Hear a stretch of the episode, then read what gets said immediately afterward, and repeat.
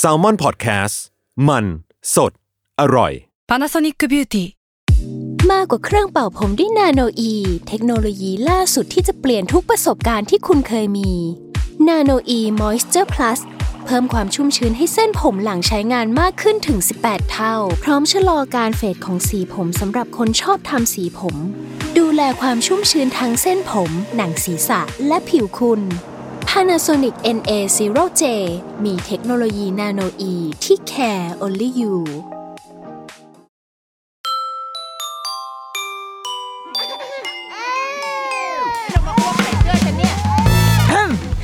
เดรุกี้มัมคุณแม่มือสมัครเลี้ยงกับนิดนก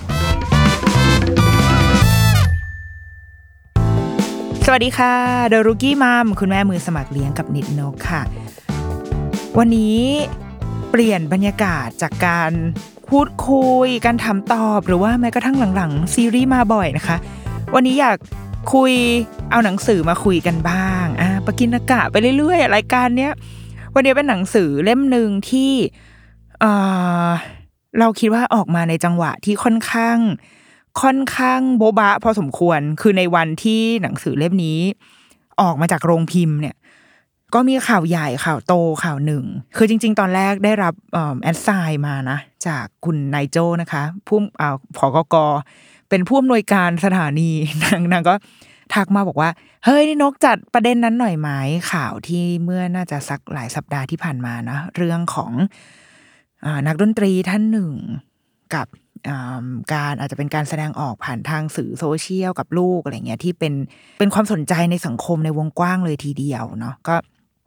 จริง ๆ ทุกแล้วทุกคนมีความรู้สึกส่วนตัวหรือว่ามีความคิดเห็นต่อประเด็นนี้อยู่แล้วล่ะ แต่ว่าคิดว่าอยากจะพา move on มาจากเรื่องนั้นก่อนคือคือในแง่ในแง่เหตุการณ์ที่เกิดขึ้นเนี่ยเราว่ามันมันมีวิธีการที่จะมองหรือว่ามีคำอธิบายอะไรของมันอยู่แล้วแล้ว เราไม่อยากจะไปเป็นผลิตซ้ำกับ กับเรื่องนั้นแล้วด้วยเหมือนกันนะคะเพราะว่าคนที่จะได้รับผลกระทบมันไม่ใช่แค่ผู้ใหญ่นะแต่ว่ามันมีเด็กอยู่ในเรื่องนี้ดังนั้น ขอขับรถอ้อมไปอีกทางละกัน แต่จริง ๆ มันก็คือเกิดขึ้นอันเนื่องมาจากเรื่องนี้แหละแล้ว ให้เราไปเชื่อมโยงแกดแพดนะกันเองดีกว่า แต่ว่าไม่อยากจะไปขยี้เรื่องนั้นแบบ ให้มันให้มันไปใหญ่ไปโตแล้วนะแต่จริง ๆ มันไม่ควรจะถูกเงียบไปนะคะ หมายถึงว่า เราควรจะได้รับบทเรียน หรือได้สังคมควรจะควรจะได้รับบทเรียนบางอย่าง ควรจะเรียนรู้ร่วมร่วมกัน แล้วก็มีการ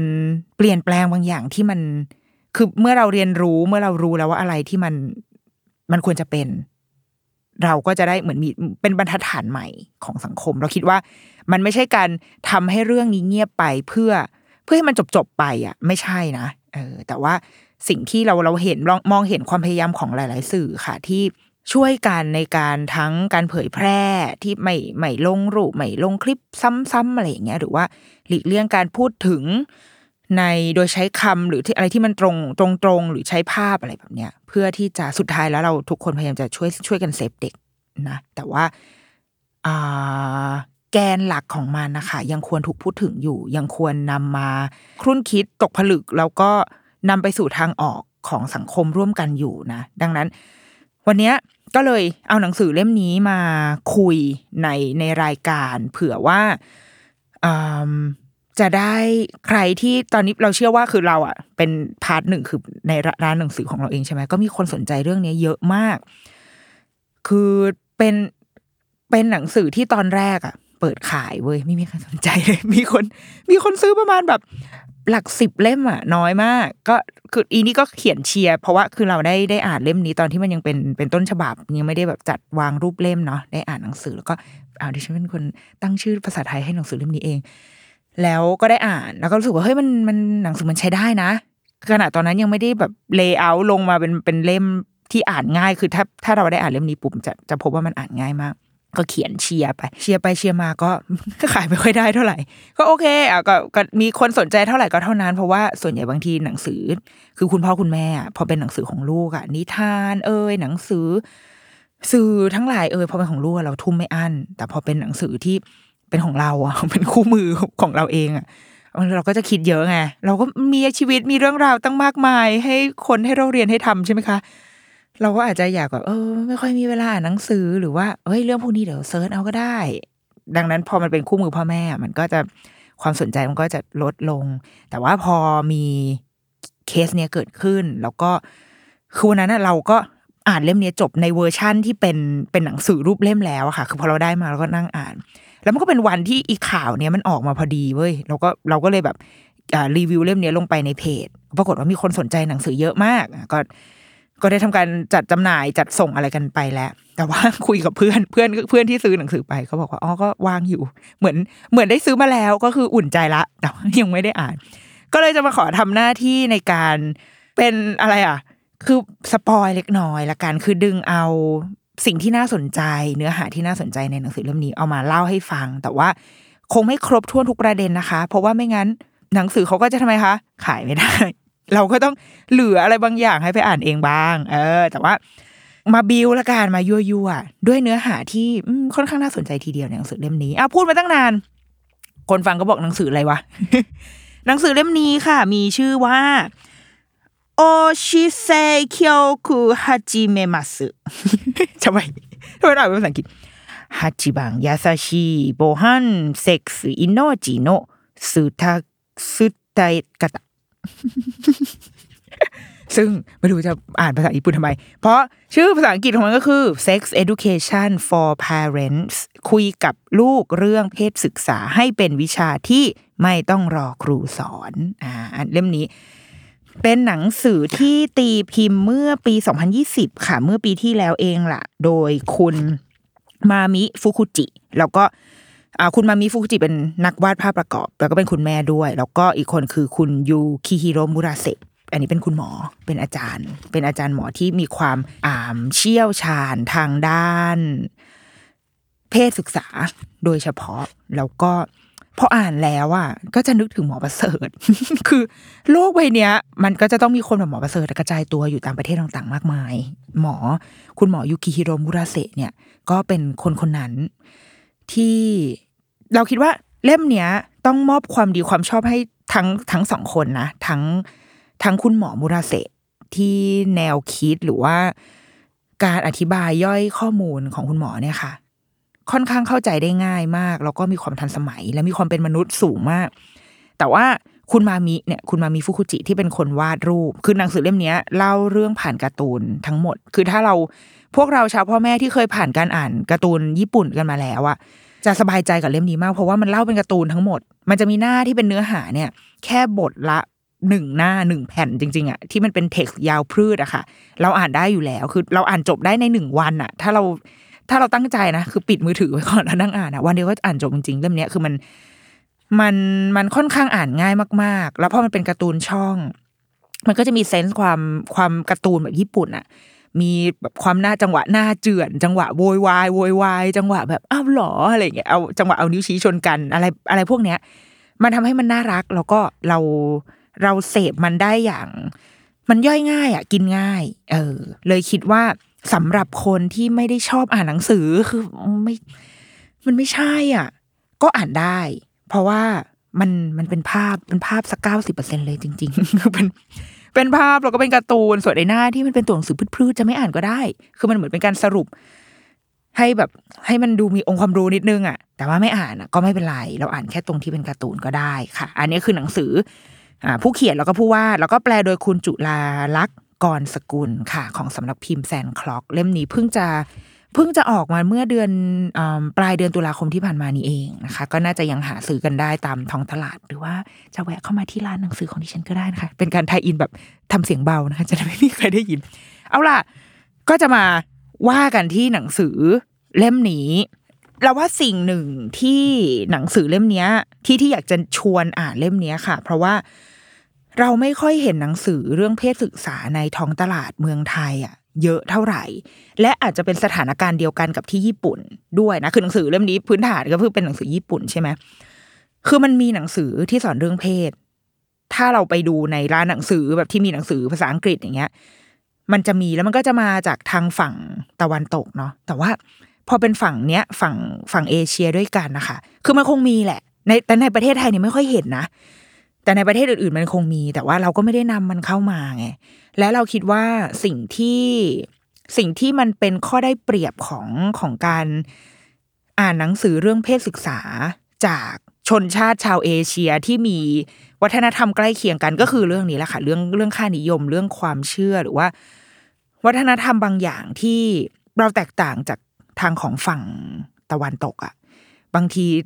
น้ำน้ำเสียงของฝั่งตะวันตกเวลาเขาเล่าอะไรอะ่ะ มันจะแบบเฮ้ยมันก็เป็นเรื่องง่ายๆไงคือเป็นพื้นฐานการความคิดความเชื่อการเติบโตของเขามันอาจจะไม่เหมือนกัน อาจจะเชื่อในการแบบ เออก็พูดกันไปเลยเป็นเรื่องเปิดเผยอะไรเงี้ยแต่ว่าพอมันเป็นชาวเอเชียปุ๊บใช่ไหมความญี่ปุ่น ความไทย ความความแบบเขินหน้า ความมีหน้ามีตาเรามาพูดเรื่องนี้กันข้างนอกไม่ได้ เราถือไอ้อะไรแบบเนี้ยเหมือนกัน ดังนั้นพอเราอ่านหนังสือเล่มนี้เราเลยจะไม่ห่างจากมันเยอะอะค่ะ มันเหมือนเหมือนเขียนอยู่หน้าบ้านอะเหมือนเขียนอยู่หน้าปากซอยบ้านเราแล้วเราเออเออใช่เหตุการณ์นี้มันเกิดขึ้นได้ในประเทศเราจริง ๆ ว่ากันด้วยหนังสือเลยละกันเขาก็จะไล่กันไปค่ะว่าสตอรี่มันไม่มีอะไรเลย คือเป็นคุณหมอที่คือตอนแรกเป็นแม่ก่อนเป็นชาวแม่ชาวพ่อมานั่งประชุมกันแบบโฮ้ยเนี่ย ลูกก็เดี๋ยวนี้ชอบแบบถามปัญหาคือปัญหาที่ลูกจะโจมตีเราเรื่องเพศเนี่ย ที่เรากังวลมันก็จะมีเช่น หนูเกิดมาได้ไงอะ แล้วเราก็จะเริ่มเอาแล้ว จะตอบยังไงดีนะ พ่อแม่ก็มีการแบบทำกิจกรรมกันนิดหน่อยกิจกรรมอะไรคะมันก็ถามไปต่อเนื่องไปเรื่อยๆใช่ไหมอันนี้จะเหมือนเป็นสิ่งที่พ่อแม่กังวลมากที่สุด แต่ว่าจริง ๆ แล้วอะค่ะ คุณหมอแต่พอพออีอีแกงพ่อแม่ประชุมกันเสร็จใช่ไหมคุณหมอหมอหมอมูลาเสก็โผล่เข้ามาด้วยแบบหน้าเป็นหน้ากระต่าย ก็บอกว่า เฮ้ยชาวพ่อแม่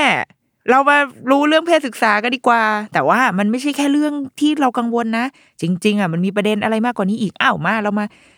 เรามาค่อยๆไล่กันไป แล้วก็จะเป็นคุณหมออธิบายเรื่องต่างๆ มีคุณพ่อคุณแม่คอยยกมือถามเอ้ยแล้วอย่างนี้ล่ะคะพูดยังไงดีมูดแอนโทนทั้งหมดของมันก็เลยจะเป็นแนวทางที่ให้คุณพ่อคุณแม่ค่ะ รู้ว่าเราจะไปคุยกับลูกยังไง คือถึงขั้นว่าคือเหมือนเขียนสคริปต์ให้เลยเอางี้ดีกว่าคือ คือ ใส่ประโยคอาอัญญประกาศเข้าไปชึงแล้วก็แกเอาคำนี้ไปพูดกับลูกได้เลย สามารถไปซ้อมพูดขนาดนั้นได้เลย เป็นหนังสือที่สื่อสารกับพ่อแม่ แม้จะวาดด้วยการ์ตูนนะ แต่ว่าเนื้อหาทั้งหมดสื่อสารกับพ่อแม่ โดยตรง หรือผู้ใหญ่หรือคุณครูคือคนที่อยู่รอบตัวเด็กๆอะค่ะ แต่ส่วนตัวคิดว่าเด็กที่โตหน่อยประมาณปฐมปลายอะปฐมเออปฐมต้นอาจจะ คือถ้าเขาอ่านคล่องแล้ว แล้วเขามีเซนส์ในการในการรับ รู้เรื่องการ์ตูนได้แล้ว เราคิดว่าอ่านเล่มนี้ได้เหมือนกัน แม้ว่าแม้ว่ามันจะสื่อสารกับพ่อแม่ก็ตามนะคะ แต่ว่าเนื้อหาเด็กอ่านได้เพราะสุดท้ายพ่อแม่ก็จะต้องเอาเรื่องพวกนี้ไปคุยกับลูกอยู่ดี ดังนั้นให้เด็กๆเขาอ่านเองก็ยังได้เลย เขาก็จะได้รับความรู้โดยตรงอะว่าอ๋อโอเค อวัยวะเพศของเรามันเป็นแบบนี้ กลไกต่างๆ เป็นแบบนี้ แล้วก็เขาอาจจะคาดหวังจากพ่อแม่ก็ได้นะ ว่าอ๋อโอเค พ่อแม่รู้แล้วว่าเขาเขาคุยกับลูกเรื่องพวกนี้ได้ ดังนั้นวันหนึ่งที่เด็กมีคำถาม เขาก็จะรู้แล้วว่าถ้าพ่อแม่อ่านหนังสือเล่มนี้แสดงว่าพ่อแม่อาจจะคุยกับเราเรื่องนี้ได้นะแล้วเราก็ไปคุยกับพ่อแม่ เออ อันนี้เป็นเป็นการคาดเดานะ พอคิดว่าสำหรับคนที่มีลูกที่โตอะค่ะ คงคงประเมินได้แหละ ว่าเล่มไหนที่ลูกอ่านได้เล่มไหนที่ลูกอ่านไม่ได้ แต่ว่าในมุมเราอะเรารู้สึกว่าเด็กโตอ่านได้ ไม่มีปัญหาเลยไม่ เนื้อหาไม่มีอะไรที่แบบ ที่ที่มันจะทำให้เราไม่สบายใจอะ อืม ค่อนข้างสนุกและตลกเลยด้วยซ้ำคือเด็กสามารถนั่งอ่านหัวเราะคิกคักได้เรายังนั่งหัวเราะคิกคักเลยนะอะโอเค มาว่ากันที่เนื้อหาในหนังสือจะขอแบบ ดึงเอาเอาสิ่งที่น่าสนใจหลาย ๆ อันละกันเนาะเข้ามา สิ่งแรกที่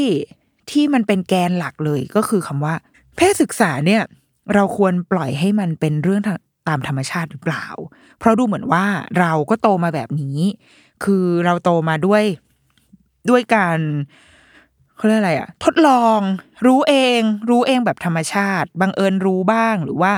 เอ่อที่โรงเรียนสอนบ้าง แต่ที่สิ่งที่โรงเรียนสอนก็ เออเป็นสิ่งที่น่าสนใจเหมือนกันว่า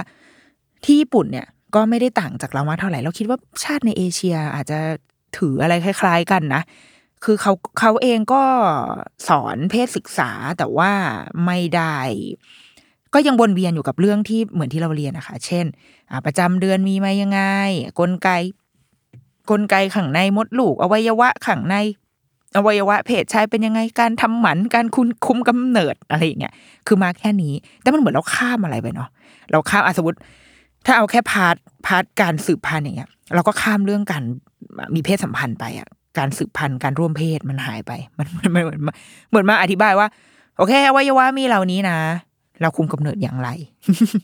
แต่ว่าขาดขาดกระบวนการตรงนั้นไปเลย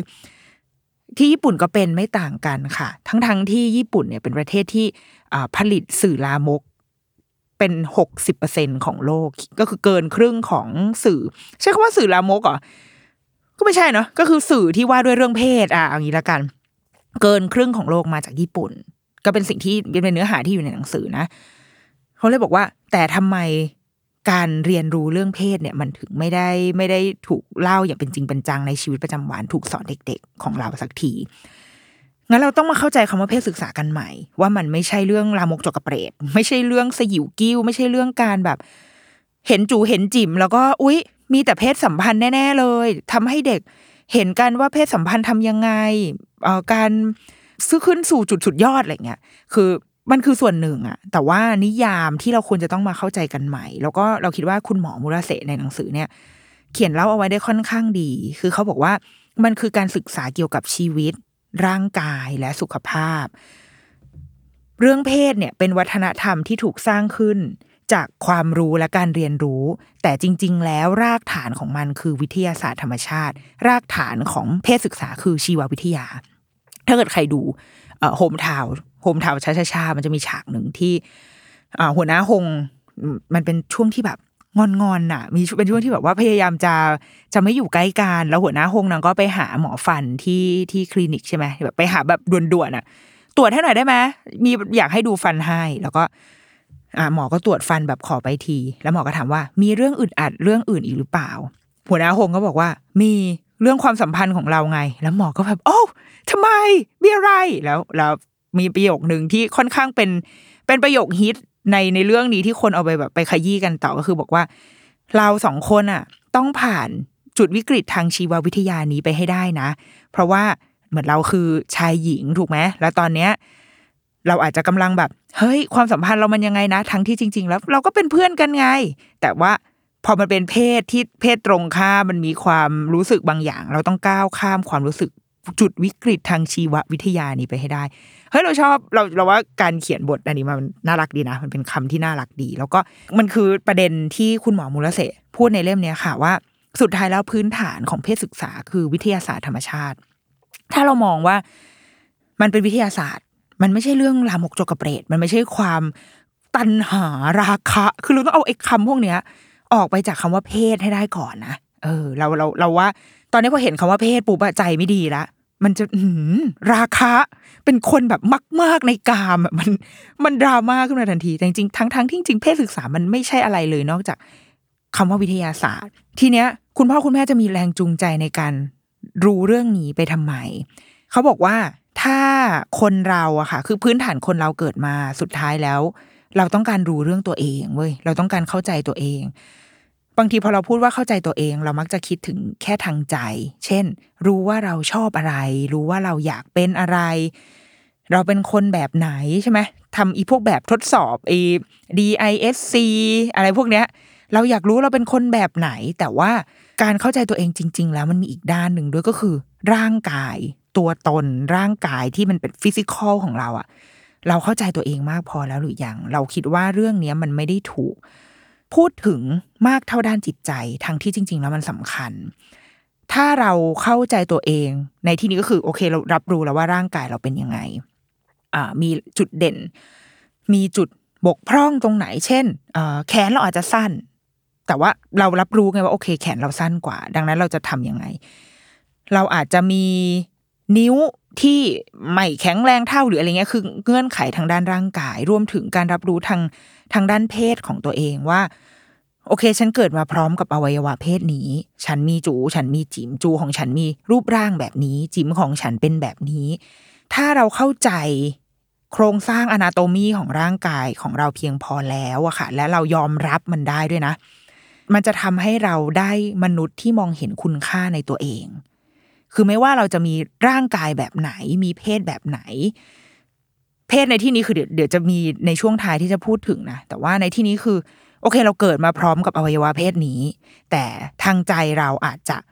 ไม่ได้อยากได้อวัยวะเพศนี้ แต่เรากำลังยอมรับอยู่ว่าโอเค เราสถานการณ์ที่เกิดขึ้นกับเรามันเป็นแบบนี้ เรามองเห็นคุณค่าในตัวเอง มั่นใจในตัวเองไม่ว่าสิ่งที่เกิดขึ้นข้างในตัวเรามันจะเป็นแบบไหนอะมันจะทำให้เราเคารพตัวเอง และเมื่อสิ่งที่เกิดขึ้นจากคนที่เคารพตัวเองมองเห็นคุณค่าของตัวเอง มองเห็นคุณค่าของชีวิตอะมันจะทำให้เขามองเห็นคุณค่าของชีวิตคนอื่นด้วยโดยอัตโนมัติ โดยที่เราไม่ต้องสอนเลย เพราะว่าถ้าเขารู้ว่าชีวิตเรามีคุณค่าร่างกายของเรามีคุณค่าไม่ว่ามันจะเป็นแบบไหน มันจะบกพร่องแค่ไหน มันอาจจะไม่ได้เป็นไปตามมาตรฐานที่โฆษณาบอกไว้ว่าฉันต้องผิวขาวสวยในเจ็ดนาทีอะไรเงี้ย เขาจะมองเห็นคุณค่าของคนอื่นด้วย และนั่นจะทำให้ โลกมันดีขึ้นโดยอัตโนมัติเลยเช่นกัน เพราะว่ามันจะไม่มีการมาเบียดเบียนกันอะเราจะไม่ไปทำร้าย เราจะไม่เบียดเบียนทางเพศ เราจะเคารพพื้นที่ของคนอื่น เรื่องที่เป็นเรื่องส่วนตัวของอื่น เราจะไม่เข้าไปรุกล้ำมันจะแก้ปัญหาอะไรได้เยอะมาก ถ้าเราสร้างมนุษย์ที่มีความเคารพในตัวเองได้ แล้วว่า นี่คือสิ่งสำคัญมากๆคืออ่านแค่เนี้ย เราก็มีแรงบันดาลใจที่จะที่จะศึกษากับมันต่อแล้วอะเรื่องเพศอะเพราะว่า เพราะมันคือเรื่องพื้นฐานของชีวิตจริง ๆ ทีนี้มาที่ประเด็นอีกประเด็นหนึ่งที่หนังสือคือหนังสือเขียนเอาไว้ในในคำโปรยไปเลยว่า อ่านได้ตั้งแต่ไม่ใช่อ่านได้ตั้งแต่ อ่านได้ต้องอ่านได้ตั้งแต่อ่านออก แต่ว่าเล่มเนี้ยใช้คุยกับลูกได้ตั้งแต่อายุสามขวบไปจนถึงวัยรุ่น ก็จะมีคำถามตามมาว่า เอ๊ะสามขวบมันมันไม่เล็กเกินไปหรอกับการที่มาคุยเรื่องเพศ แต่ว่าย้อนกลับไปที่ข้อที่แล้วนะว่าถ้าถ้านิยามของคำว่าเพศศึกษาของเราไม่ใช่เรื่องของการร่วมเพศ ไม่ใช่เรื่องของตัณหาราคะกามารมทั้งหลาย แต่มันคือการรู้จักตัวเองวัยสามขวบคือวัยที่ที่เหมาะสมที่สุดแล้ว เพราะว่ามันคือช่วงเวลาที่เขาสร้างตัวตน เป็นช่วงเวลาที่เขาจะมองเห็นตัวเองกำลังกำลังรับรู้ว่า เฮ้ยตัวเราอะ เป็นคนแบบไหน เป็นคนอย่างไร เพศศึกษาถ้าเข้ามาในเวลานี้ได้ มันจะเติมเต็มมิติในการมองตัวเองของเด็กอะให้ครบถ้วนมากๆเลยว่า โอเค ฉันทำอันนี้ได้ สมมติเวลาไปโรงเรียน ฉันทำอันนี้ได้ ฉันสามารถช่วยเหลือตัวเองได้ ฉันฉี่ได้กินข้าวเองได้ เปลี่ยนเสื้อผ้าเองก็ได้ ฉันปีนต้นไม้ได้ ฉันวิ่งได้เร็ว ฉันอ่าทำอนุอันนี้ได้ต่างๆ มากมาย และในขณะเดียวกันฉันก็มองเห็นร่างกายของตัวเองด้วยว่าเราเป็นคนแบบเราเป็นมีอะไรบ้าง อะไรที่เป็นพื้นที่ของเรา อะไรคืออวัยวะเพศ อวัยวะเพศของเราเป็นแบบนี้ และเราต้องดูแลอวัยวะเพศออวัยวะเพศของเราอย่างไรอย่างเงี้ยมันมันจะเป็นทัมมิ่งที่ถูกต้องมากๆ เลย ถ้าเราสอนลูกตั้งแต่เวลานี้ค่ะ ตั้งแต่ตอนอายุสามขวบเขาบอกว่า ถ้าเราไปคุยเรื่องเพศกับเด็กตอนเขาอยู่มัธยม ซึ่งมันจะเป็นวัยที่แบบเราจะมองว่าเด็กจะสนใจ เพราะร่างกายเขาเริ่มเปลี่ยนถูกไหมคือเริ่มคือเริ่มมองเห็นเพศในตอนนั้นแล้วอะคือตอนเด็ก ๆ มันร่าง หุ่นเด็กอะ มันจะแบบมันจะไปแบบตรงๆอะออกพุง มันจะยังไม่มีเอวไม่มีนมไม่มี คือจูก็คือจู แต่มันจูมันยังไม่เอ่อมีการพังอาดขึ้นมาอะไรอย่างเงี้ย มันคือร่างร่างกายของเด็กมันค่อนข้างจะเป็นกลาง แต่ว่าพอถึงวัยรุ่นปุ๊บร่างกายเปลี่ยน เราส่วนใหญ่ผู้ใหญ่จะเริ่มคิดว่าเอ้ยเราสอนเรื่องเพศศึกษาตอนนี้แหละสังเกตมัดวัยมัธยมก็คือจะมีวิชาเพศศึกษาแต่ตอนประถมอะเราจำได้ว่าตอนเราเรียนนะ ไม่มี แต่ตอนนี้เราไม่รู้ว่าเป็นยังไงนะคะ เขาบอกว่าถ้าอยู่ดีๆ เราไปคุยเรื่องเพศ ซึ่งมันเป็นเรื่องค่อนข้างแบบ ละเอียดอ่อนนะกับเด็กมัธยมโดยที่เราไม่เคยพูดถึงมันมาก่อนเลยอะถ้าเราเป็นเด็กก็คงแปลกๆเหมือนกันว่าพ่อแม่เป็นไรอะอยู่ดีมาคุย ทั้งๆที่ก่อนอันนี้ไม่เคย แล้วก็สองคือมันเป็นวัยที่เขาไม่คุยกับเราแล้วอะมันเป็นความจริงที่น่าเจ็บปวดเนาะคือตอนเราอยู่มอต้นนี่คือเป็นเป็นวัยที่ส่วนตัวนะ รู้สึกว่าแบบอืมมึงเป็นเป็นวัยที่น่าหงุดหงิดที่สุดในชีวิตแล้วอะถ้ามองย้อนกลับไปอะคือ ฮอร์โมนตัวก็เหม็น แล้วก็แต่งหน้าก็เป็นสิวแต่งตัวอะไรก็ไม่รู้เหมือนค้นหาตัวเอง แล้วก็ไม่อยากคุยกับใครฟึดฟัดอะไรอย่างเงี้ยมันเป็นวัยที่เขาเขาแยกออกมาจากพ่อแม่สุดๆแล้ว แต่เรากำลังจะไปคุยเรื่องที่มันเป็นเรื่องของเขาอะในพื้นที่ส่วนตัวของเขาอะโดยที่ก่อนหน้านี้ไม่เคยคุยเลย มันอาจจะแปลกเหมือนกัน แล้วมันอาจจะทำให้ไม่สำเร็จ ดังนั้น เรื่องเพศควรถูกสอนตั้งแต่ยังเด็กอะถูกต้องแล้ว ขยับมาให้ใกล้ตัวมากขึ้นค่ะ หลายคนบอกว่าอ้าวแล้วแล้วยังไงสามขวบมันคืออะไร เวลาที่ลูกอยู่นอกบ้าน แล้วแบบคือเด็กเราเชื่อว่าทุกๆคนเผชิญอีสิ่งนี้หมด เช่น คุณแม่ปวดฉี่ตะโกนมา โอ้ยหนูอือวันนี้จูจะอือห้าแกตดอัดหน้าชันนะคือเอาการพูดไอ้เรื่องพวกเนี้ยเสียงดัง ๆ ในที่สาธารณะ หรือ การอยู่ดีๆ ก็ถลกกระโปรงขึ้นมา โดยไม่มีเหตุผลมีนะบางวันอยู่ดีลูกก็แบบ เขินหรืออะไรก็ไม่รู้แหละ แล้วก็แบบถกเสื้อขึ้นมาอย่างเงี้ยอะเรื่องอะไรเล็กๆน้อยๆพวกในหรือเด็กผู้ชายนึกภาพชินจัง จะชอบแบบว่าใส่ก้นไอ้ใส่ก้นธรรมดาไม่ว่า แต่ว่าดึงกางเกงอย่างอีชินจังใช่ไหมต้องดึงกางเกงแล้วก็โชว์ก้นแล้วก็ใส่ก้นเต้นระบำของนางเนี้ยเรื่องพวกนี้ก็คือโอกาสในการสอนเรื่องเพศศึกษาของเด็กเหมือนกัน มันคือการรับมือที่พ่อแม่เป็นเป็นการที่พ่อแม่จะต้องรับมือกับเหตุการณ์พวกนี้ เพราะว่ามันคือพื้นที่ส่วนตัว ที่กำลังไปทับอยู่บนพื้นที่สาธารณะ ถ้าเด็กๆทำสิ่งนี้ในในห้างในโรงเรียนหรือมันมีที่ที่คนอื่นอยู่อะไรอย่างเงี้ยเอออันนี้ก็เป็นเป็นเพศเป็นหนึ่งในเรื่องเพศศึกษาที่บางทีเราอะไม่ได้ไม่ได้นึกถึงอะเออ บางทีเรานึกถึงเรื่องมารยาทเนาะเพราะว่าไม่มีมารยาทเลยทำแบบนี้แต่ว่าคำว่ามารยาทมันมันยังไงอะสำหรับเด็กมันไม่มีมันไม่มีความหมายในใจเขาเขาไม่เข้าใจ เขายังไม่รู้ว่า ทำไมเขาถึงจะต้องมีมารยาทแต่ว่าแต่เขารู้ว่าอะไรที่มันคือพื้นที่ของเขา อะไรคือพื้นที่ที่เป็นพื้นที่สาธารณะ ถ้ากฎที่เราใช้กับลูกที่ว่าห้ามทำร้ายตัวเองห้ามทำร้ายผู้อื่นห้ามทำร้ายข้าวของ มันแวลิดในใจเขาอะเฮ้ยการสอนเรื่องนี้มันจะไม่ยากเลย เพราะเขาจะมองเห็นว่านี่คือเรื่องของเขาและนี่คือสิ่งที่เขาจะไปทำและกระทบกับผู้อื่น โดยที่ยังไม่ต้องพูดคำว่ามารยาทเพราะมารยาทมันซับซ้อนเกินไป มันเป็นมันเป็นมิติทางสังคมแล้วอะที่เด็กสามขวบบางที ไม่รับหรอกไม่เข้าใจมันหรอก เออ ทีเนี้ยทำไมต้องเป็นพ่อแม่ทำไมต้องเริ่มต้นที่บ้าน คือพ่อแม่รู้สึกว่า เขินมันเป็นมันพอพูดเรื่องเนี้ย ลูกจะมองว่าเราเป็นคนสัปดนหรือเปล่า มองพ่อแม่ไม่ใช่ คนที่บริสุทธิ์ผุดผ่องหรือเปล่า แบบทำไมพ่อแม่ก็เคยมีเซ็กซ์คือเซ็กซ์กลายเป็นเรื่องแบบสกปรก เออ ในในมุมของของผู้ใหญ่หลาย ๆ คนอาจจะมองว่าเซ็กซ์มันเป็นเรื่องปกเป็นเรื่องที่ หยุยอะหยุยสกปรก เราไปพูดกับเด็กไม่ได้เพราะว่าถ้าเราไปพูดปุ๊บเด็กจะมองว่าพ่อแม่ เป็นคนสกปรกขึ้นมาทันที ทั้งที่จริง ๆ แล้วเพศสัมพันธ์ก็คือ มันคือกลไกทางชีววิทยาเนาะแล้วก็ถามว่าทุกวันนี้มีใครบ้างที่ไม่เคยมองย้อนไปที่วันเกิดของตัวเองหมายถึงว่าวันก่อนใครวะพี่หนุ่มโตมรไหมหรือใครสักคนอะที่แบบ แกตั้ง status ประมาณว่าทำไมเดือนกันยาคนเกิดเยอะจังเลย แล้ว comment ที่เข้าไป ment อะ ประมาณแปดสิบเปอร์เซ็นต์นะทุกคนก็จะพูดว่า อ้าวพี่ก็เดือนมกรามันเป็นแบบปีใหม่ไง เป็นช่วงสิ้นปีวันหยุดปีใหม่ ก็คือพ่อแม่ใช้การฉลองปีใหม่ด้วยกันมีเพศสัมพันธ์กันตรงนั้นเกิดขึ้น แล้วก็ลูกก็เลยมาคลอดเดือนกันยาเยอะสุดอย่างเงี้ยเป็นต้น คือทุกคนรอพ่อแม่ คือทุกคนเราทุกคนรู้อยู่แล้วว่าพ่อแม่เราคาดการได้ว่าเขามีอะไรกันในช่วงไหน แล้วก่อนที่จะถือกำเนิดมาเป็นเรา มีวันเกิดของเราในเดือนต่างๆ ในรอบหนึ่งปีอย่างเงี้ย ดังนั้นพ่อแม่ไม่ได้บริสุทธิ์อยู่แล้วเรารู้ คือเราโตมาเรารู้อยู่แล้วว่าความบริสุทธิ์แล้วความบริสุทธิ์คือแล้วยังไง ถ้าไม่มีถ้ามีความบริสุทธิ์ก็คือ ฉันก็ไม่ได้เกิดมาอย่างเงี้ย เป็นต้นอะเราว่าสำหรับเด็กรุ่นใหม่ ๆ มันความสำคัญเรื่องนี้มันจะค่อยๆน้อยลงไปแล้วอะค่ะ เออ และที่มันควรจะเป็นเกิดจากพ่อแม่ เพราะว่าพ่อแม่คือคนที่มีความสัมพันธ์ใกล้ชิดกับเขามากที่สุด และเราสั่งได้หมายถึงว่าเราควบคุมตัวเองได้ เราเรียนรู้ที่จะ หาวิธีในการไปคุยกับลูกได้ ในหนังสือบอกว่า ในโรงเรียนเนี่ย ตอนนี้คือสอนแค่เรื่องพื้นฐานอะประจำเดือนการหลังอสุจิ แต่ว่าไม่ได้พูดเรื่องเพศสัมพันธ์ ไม่ได้พูดเรื่องกลไกการหลังการร่วมเพศ และทีนี้เด็กจะไปรู้เรื่องนี้มาจากไหนทั้งๆทที่ไอ้พวกเนี้ย มันคือสิ่งที่เด็กอยากรู้ เพราะมันสนุกไงมันมันไงการแบบมือใช่ไหมฉากรัก ฉากแบบเอ่อฉากบทอัศจรรย์เนี่ยเด็กจะชอบ แต่โรงเรียนไม่สอนแล้วเด็กไปเรียนรู้จากไหน ในหนังสือบอกว่าเด็กๆก็ไปเรียนรู้จากอดาวิดีโอก็คือหนังเอวีหรืออาจจะไม่ต้องไปถึงหนัง AV ก็ได้บางบ้านแบบ ไม่ได้ให้ลูกเข้าถึงอะ่ะ เออ เด็กอาจจะไม่รู้จะไปเซิร์ชหาจากไหน Pornhub ที่บ้านเราก็คือโดนบล็อกตอนนี้ยังบล็อกอยู่ปะน่าจะยังบล็อกอยู่เนาะไม่ได้หาดูกันได้ไม่ได้หาดูกันได้ง่าย ๆ แต่ว่าไอ้พวกละครหนังหรืออะไรคือมันผ่านตาคนเรามาได้ทั้งหมด ซึ่ง ข้อเสียของสื่อเหล่านี้ค่ะ มันชื่อมันก็บอกอยู่แล้วว่ามันคือ adult video มันสร้างมาเพื่อผู้ใหญ่ทำไมต้องเป็นผู้ใหญ่ดู เพราะผู้ใหญ่สามารถแยกแยะ สิ่งที่เป็นเรื่องแต่งและสิ่งที่เป็นเรื่องจริงออกจากกันได้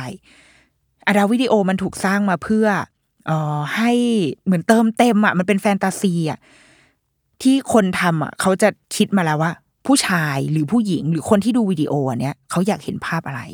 ถ้าเป็นผู้หญิงดูอาจจะอยากเห็นภาพผู้ชายที่มาแบบ มาพลีสเรามาเล้าโลมเราเยอะๆ เพราะว่าในชีวิตจริงเราอาจจะไม่มีใครมาทำให้เราแบบนี้ เช่นเดียวกันกับผู้ชายภาพหวังของผู้ชายเมื่อดูวิดีโอเหล่านี้ก็คือ การที่อีกฝ่ายหนึ่งมาทำอะไรให้เราเยอะมาก ๆ มาแบบ มุมกล้องแบบเห็นแต่หน้า คนที่กำลังทำอะไรอยู่กับเราด้วยอย่างเงี้ยเป็นต้น มันคือการตอบสนองความต้องการ ของของคนดู มันมีความเป็น marketing มันมีความ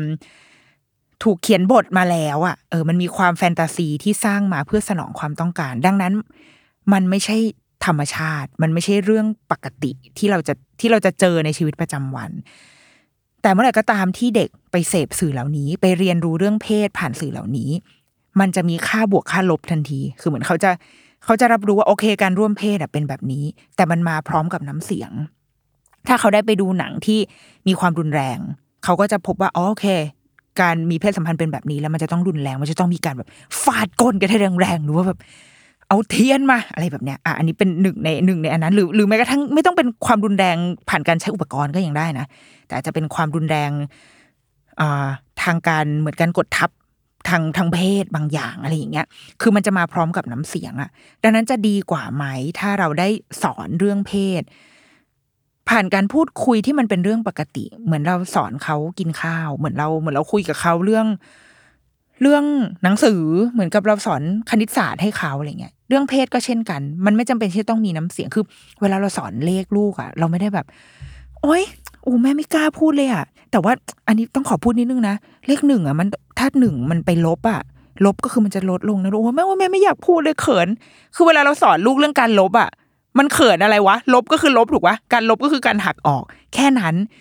เรื่องเพศก็ควรจะเป็นแบบนั้น โอเค ผู้หญิงผู้ชายอะเมื่อถึงเวลา เราก็ผู้หญิงมีจิ๋มใช่ไหมอะผู้ชายมีจูจูเนี่ยมันเป็นองคชาตอะไรก็ว่าไปอะโอเค มันจะมันจะมีการสอดใส่กันเกิดขึ้น คือการพูดด้วยน้ำเสียงที่ที่ราบเรียบแบบเนี้ย คือเล่าเหมือนเป็นเรื่องปกติอะมันทำยากนะเข้าใจแต่ว่า ถ้ามองว่ามันคือหลักวิชาหนึ่งเราจะตัดเรื่องน้ำเสียงเรื่องเรื่องคุณค่าหรือว่า เรื่องอภาพที่มันจะติดมากับฉากนั้นนั้นน่ะ ทันออกไปได้ทันที ถ้ามันมาจากคุณพ่อคุณแม่และและอย่างที่บอกสำคัญที่สุดก็คือเด็กเขามองพ่อแม่เป็นเป็นเป็นตัวอย่างเป็นไอดอลของเขาอยู่แล้ว แล้วเขาอยากรู้จักชีวิตของเขา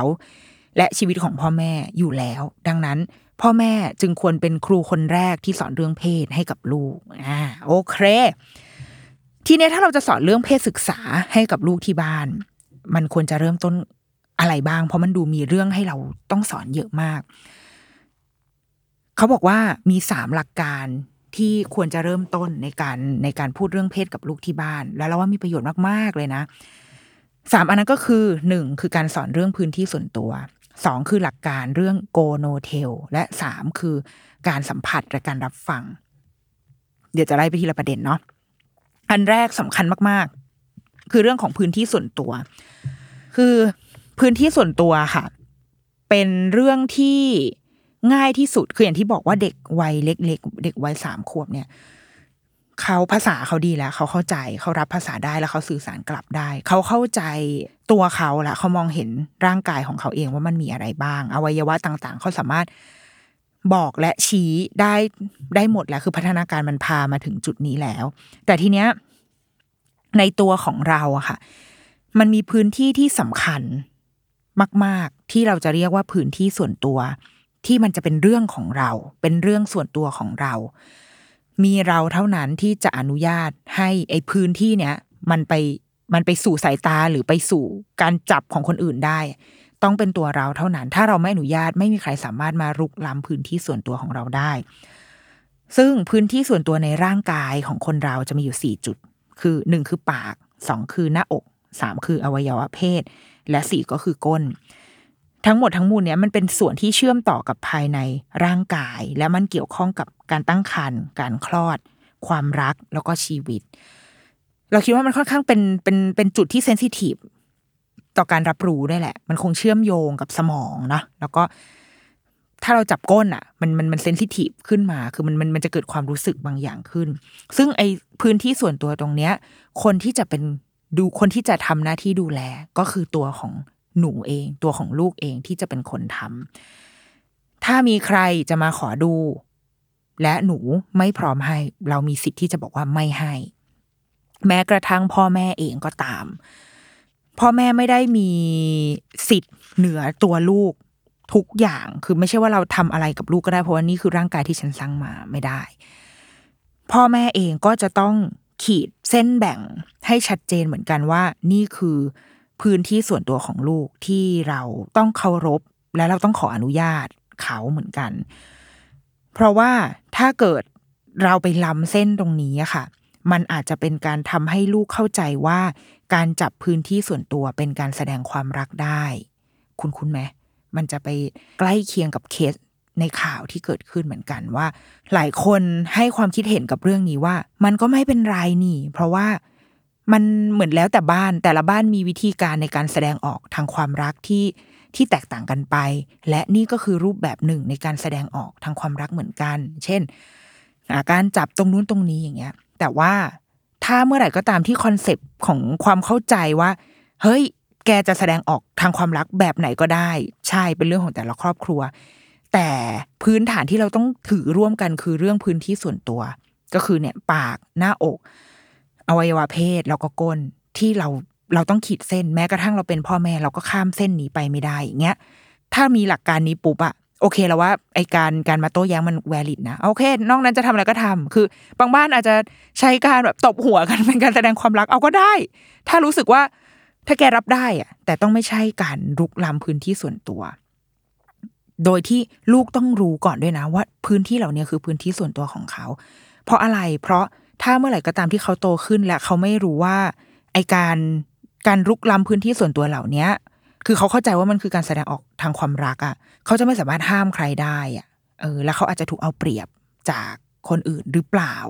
อันนี้เป็นสิ่งที่เราคิดว่าเป็นสิ่งที่คนเป็นห่วงอะ่ะ คือเรื่องนี้แหละ เรื่องที่ว่าเด็กเข้าใจใช่ไหม ว่าเรื่องพวกนี้เขามีสิทธิ์ที่จะปกป้องสิทธิของตัวเอง ปกป้องพื้นที่ส่วนตัวของตัวเองเหมือนกัน อะไรเหล่านี้แหละค่ะ ที่ที่เราต้องสอนลูกและมันจะถ้าเด็กๆทุกคนเข้าใจ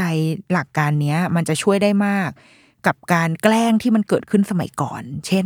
การแกล้งเปิดกระโปรง เด็กผู้หญิงอะสมัยก่อนเราเราเจอกันหมด หรือว่าเด็กผู้ชายก็จะมีการแบบไปจับจับจูกัน หรือว่าขอดูหน่อยอะไรแบบเนี้ย คือถ้าเราเคารพว่าเหล่านี้คือพื้นที่ส่วนตัวของของแต่ละคน ถ้าเด็ก ๆ ทุกคนถูกถูกสอนมาแบบนี้ หรือคุณครูสอนเด็ก ๆ พร้อมกันในห้องเลยว่านี่คือพื้นที่ส่วนตัวของหนู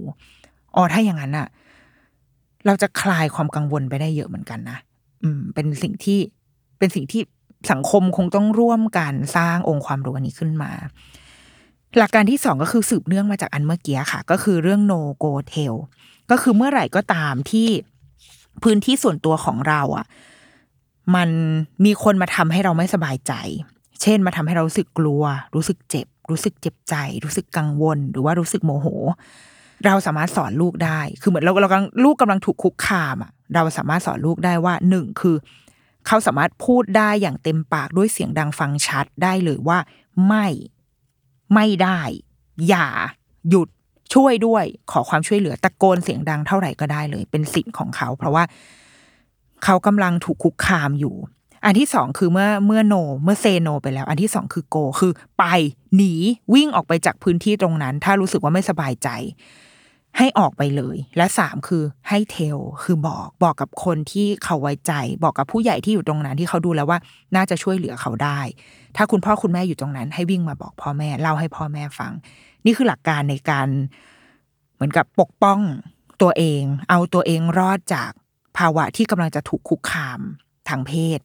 ออกมาให้ได้นะคะ หลักโนโก แล้วก็เทลแล้วก็ข้อสุดท้ายที่เป็นหลักของการสอนเพศศึกษาที่บ้าน อันนี้เป็นสิ่งที่ฮ้ยพออ่านเล่มนี้แล้วรู้สึกว่า คือเขาทำภาพมาทำให้เราเข้าใจ เข้าใจได้ดีด้วยนะ คือหลักของการสัมผัสและการรับฟัง เขาบอกว่า คือในเส้นทางของการสอนเรื่องเพศกับลูกอะค่ะ แน่นอนว่ามันมันจะค่อยๆ ยากขึ้น ละเอียดอ่อนขึ้น และ เดี๋ยววัยของลูกอะมันจะมาทำให้เราแบบ มันมันจะเป็นโจทย์ของเราเองอะดังนั้นสิ่งที่พ่อแม่ควรจะทำแล้วเป็นสิ่งที่ถูกเน้นย้ำมากๆ ในหนังสือเล่มนี้ไม่ว่าจะผ่านไปกี่บทกี่บทก็ตาม คือเรื่องของการรักษาความสัมพันธ์ของแม่กับลูกไว้ พ่อแม่ลูกรักษาความสัมพันธ์อันนี้ไว้ ในวงเล็บว่าอาจจะเป็นคนอื่นได้นะ เช่น สมมติถ้าคุณเป็นคุณตาคุณยายเลี้ยงก็เป็นคุณตาคุณยาย ถ้าเป็นคุณป้าเลี้ยงก็เป็นคุณป้า ถ้าเป็นคุณครูก็คือคุณครู แต่ว่าเด็กจะต้องรักษาความสัมพันธ์กับผู้ใหญ่ที่เขาไว้ใจอะ เอาไว้ให้ได้ตั้งแต่เด็กเพื่อที่เขาจะรู้ว่าไม่ว่าเขาจะ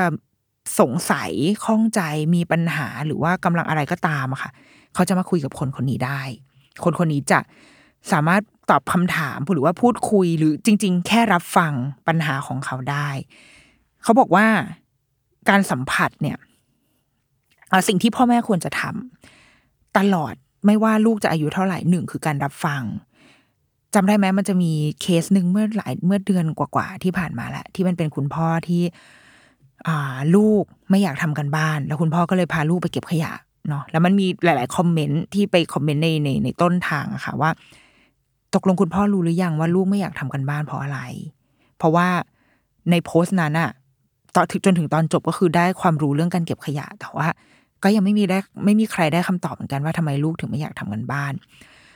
อันเนี้ยอาจจะเป็นตัวอย่างของการที่เอ๊ตกลงเราได้รับฟังปัญหาของลูกแล้วหรือเปล่า คือบางทีเราไปคิดไปใหญ่ไปโตอะไปคิดถึง consequence ที่มันจะอาจจะเกิดขึ้น แต่ว่า พอลูกเดินมาบอกว่าเฮ้ยไม่อยากทำการบ้านอะ อ้าวหรอทำไมทำไมถึงไม่อยากทำคือคำคำว่าทำไมเนี่ยมันจะช่วยเปิดประตูทำได้ดีที่สุดเลยเนาะเขาอาจจะบอกว่า โอ้มันเยอะอะมันเยอะอะแม่รู้ป่ะเนี่ย อาทิตย์หนึ่งมีสิบชิ้นอะ ใครจะไปอยากทำพอเราได้ยินแบบนี้เราจะ empathy ทันทีเนาะเราจะรู้แล้วเออใช่เป็นเราก็ไม่อยากทำเวลาเราทำงานอะ maximum มาขอแค่ห้าชิ้นก็คือจะตุยอยู่แล้วใช่ปะเวลาส่งงานมี project ทำ present เนี่ยห้าสไลด์ห้าสไลด์มาถึงห้าห้าลูกค้า ก็จะตายอยู่แล้วนะ นี่โหลูกเจอมาสิบชิ้น ลูกไม่ตุยกว่าเหรอ แล้วมันก็จะทำให้เราคุยกับเขาได้เออแม่เข้าใจลูกมันเยอะมีอันไหนให้แม่ช่วยได้ไหมอะเดี๋ยวแม่ช่วย แต่ถ้าลูกเดินมาแล้วบอกว่าเฮ้ยการบ้านเยอะอะอ้าวขี้เกียจนี่นะทำไมขี้เกียจอย่างนี้อะเหมือนเป็นการไปตีตราเขาแล้วค่ะ การรับฟังจึงควรถูกฝึกฝนและทำตลอดตั้งแต่ลูกยังเล็ก และทำตลอดไปจนเขาโต ส่วนการสัมผัส เป็นสิ่งที่เราทำกับลูกได้ตั้งแต่เล็กเช่นกัน เพราะว่าเด็กๆ ชอบมาก ชอบการกอด ชอบการชอบการมานวลเนียพ่อแม่ชอบอยู่ ชอบมานอนกอดชอบอะไรอย่างเงี้ย เราทำได้เต็มที่ เพราะเดี๋ยวพอถึงจุดหนึ่ง ตอนที่เขาอายุสักสิบขวบสิบสองขวบสิบสามขวบพอเขาเริ่มเป็นพรีทีนปุ๊บ เขาจะไม่อยากให้เราสัมผัสแล้ว ดังนั้นเส้นกราฟของการสัมผัสอะค่ะ มันจะค่อยๆ มันจะค่อย ๆ หายไปตอนช่วงที่ลูกเป็นวัยรุ่น ในหนังสือเล่มนี้ทำภาพอันนี้ไว้แล้วมันมันทำให้เราเห็นภาพเลยว่าอ๋อเออ จริงใช่ แต่ว่ากราฟที่มันยังไปต่อได้ คือมันเหมือนกับ เรากำลังจะขาดด้านที่เป็นการสัมผัสกับลูกไปแล้วนะ แต่มันไม่หายไปหรอกคอนเน็ชันระหว่างเรากับลูก เพราะมันมีการรับฟังที่เราฝึกกันมาตั้งแต่เด็กจนถึงตอนโต หลังจากนี้ไปพอลูกเป็นวัยรุ่นพอลูกพอลูกเริ่มเป็นผู้ใหญ่ สิ่งที่เราทำได้ แม้เราจะกอดจูบลูกได้ไม่เหมือนเดิม แต่ว่าสิ่งที่เราทำได้คือ การกอดเขาด้วยหู คือใช้หูไปฟังเขา ใช้หูไปโอบกอดเขาแล้วโอเค แม่ฟังแล้วแม่เข้าใจนะ หรือจะซ้อนกันหรือจะอะไรกันให้มันผ่านกระบวนการรับฟัง อันเนี้ยคือสิ่งสำคัญมาก ๆ แล้วเป็นเป็นกระบวนการที่จะต้องทำตลอด โดยเฉพาะอย่างยิ่งกับการคุยกับลูกเรื่องเพศอะโอเค ทีเนี้ยเวลาที่เรา จะเริ่มคุยละจะก็เริ่มคุยกับลูกเรื่องร่างกาย ในหนังสือก็จะพาเราไปทำความเข้าใจ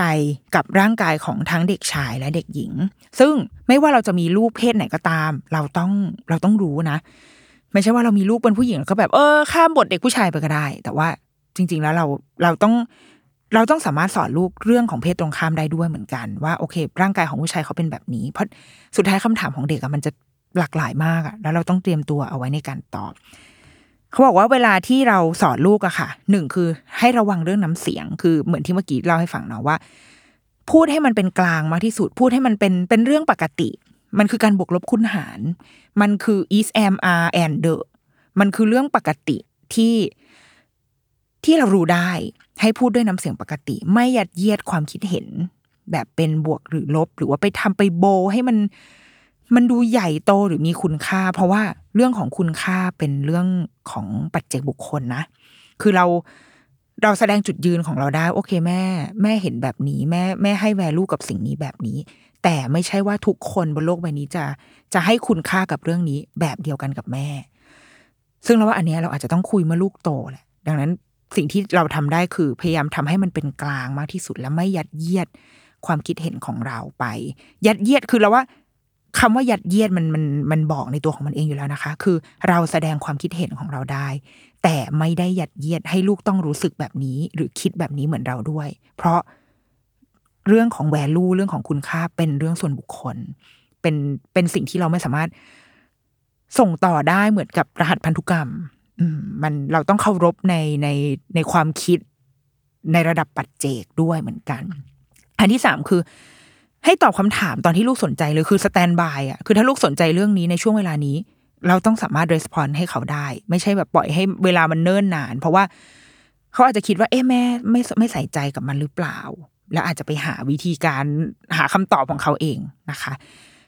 อีกอันนึงคือเรื่องของเพศเว้ยเรื่อง อันนี้เป็นเป็นสิ่งที่เราเพิ่งรู้เหมือนกันนะคือเขาบอกว่าเรื่องเพศเนี่ย การที่จะสื่อสารกับลูก เมื่อลูกโตแล้วอะค่ะ เมื่อลูกอาจจะถึงวัยประมาณสักประถมปลาย หรือว่าเมื่อถึงวัยที่ร่างกายเขาเริ่มเปลี่ยนแปลง